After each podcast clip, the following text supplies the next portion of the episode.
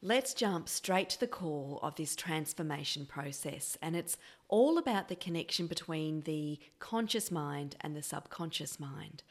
The conscious mind is defined by Merriam Webster as the condition of being conscious. It's the quality of being aware, especially of something within oneself, the upper level of mental life, which the person is aware of as being contrasted with the unconscious process.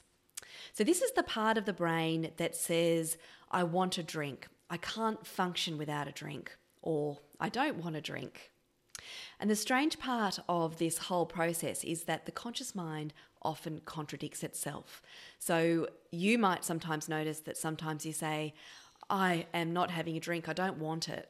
And then within the next few minutes, you're guzzling back a glass of wine.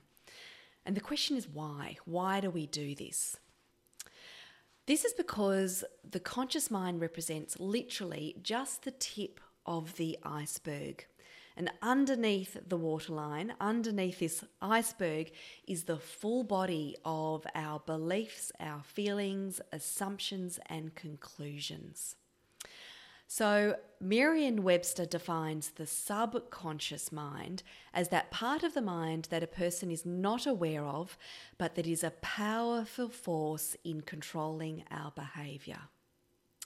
So, in a second, we're going to talk about how to engage this subconscious mind. But key here is that your conscious mind is not necessarily aware of your thoughts and your feelings and all of this information that is contained in your subconscious mind. And you might have heard of psychiat- psychiatrist Carl Jung talk about people burying their most abhorrent or intense or guilty feelings deep down in the subconscious mind. I also refer to Dr. John Sarnos's research of the subconscious mind, and it led him to coin the term the mind body syndrome. And at its most basic level, it's an explanation of how suppressed subconscious beliefs and feelings can manifest itself as body pain, migraines, physical pain that he talks about only being able to be erased by addressing these subconscious issues and retraining the subconscious brain. The point of all of this is that our minds and bodies are just far more connected than traditional medicine acknowledges. But the beauty of all of this is that it opens the door for us to be able to explore our subconscious beliefs and reframe it because it plays a large part in our fight in seeking to control alcohol. So imagine that you and I are sitting at the very tip of the iceberg. This represents our conscious mind, and below the water level represents our subconscious mind. So there are essentially four layers here. So try and imagine that these four layers are our experience and our observations, assumptions, conclusions, and our beliefs. So each layer is informing the above until ultimately we form our beliefs. Now, what is really interesting is that all of this data is not necessarily true. This information can be flawed. Um, and you think about all the stories we gather, our experiences, what we're influenced by at different ages and stages of our life, it can actually build to form flawed beliefs.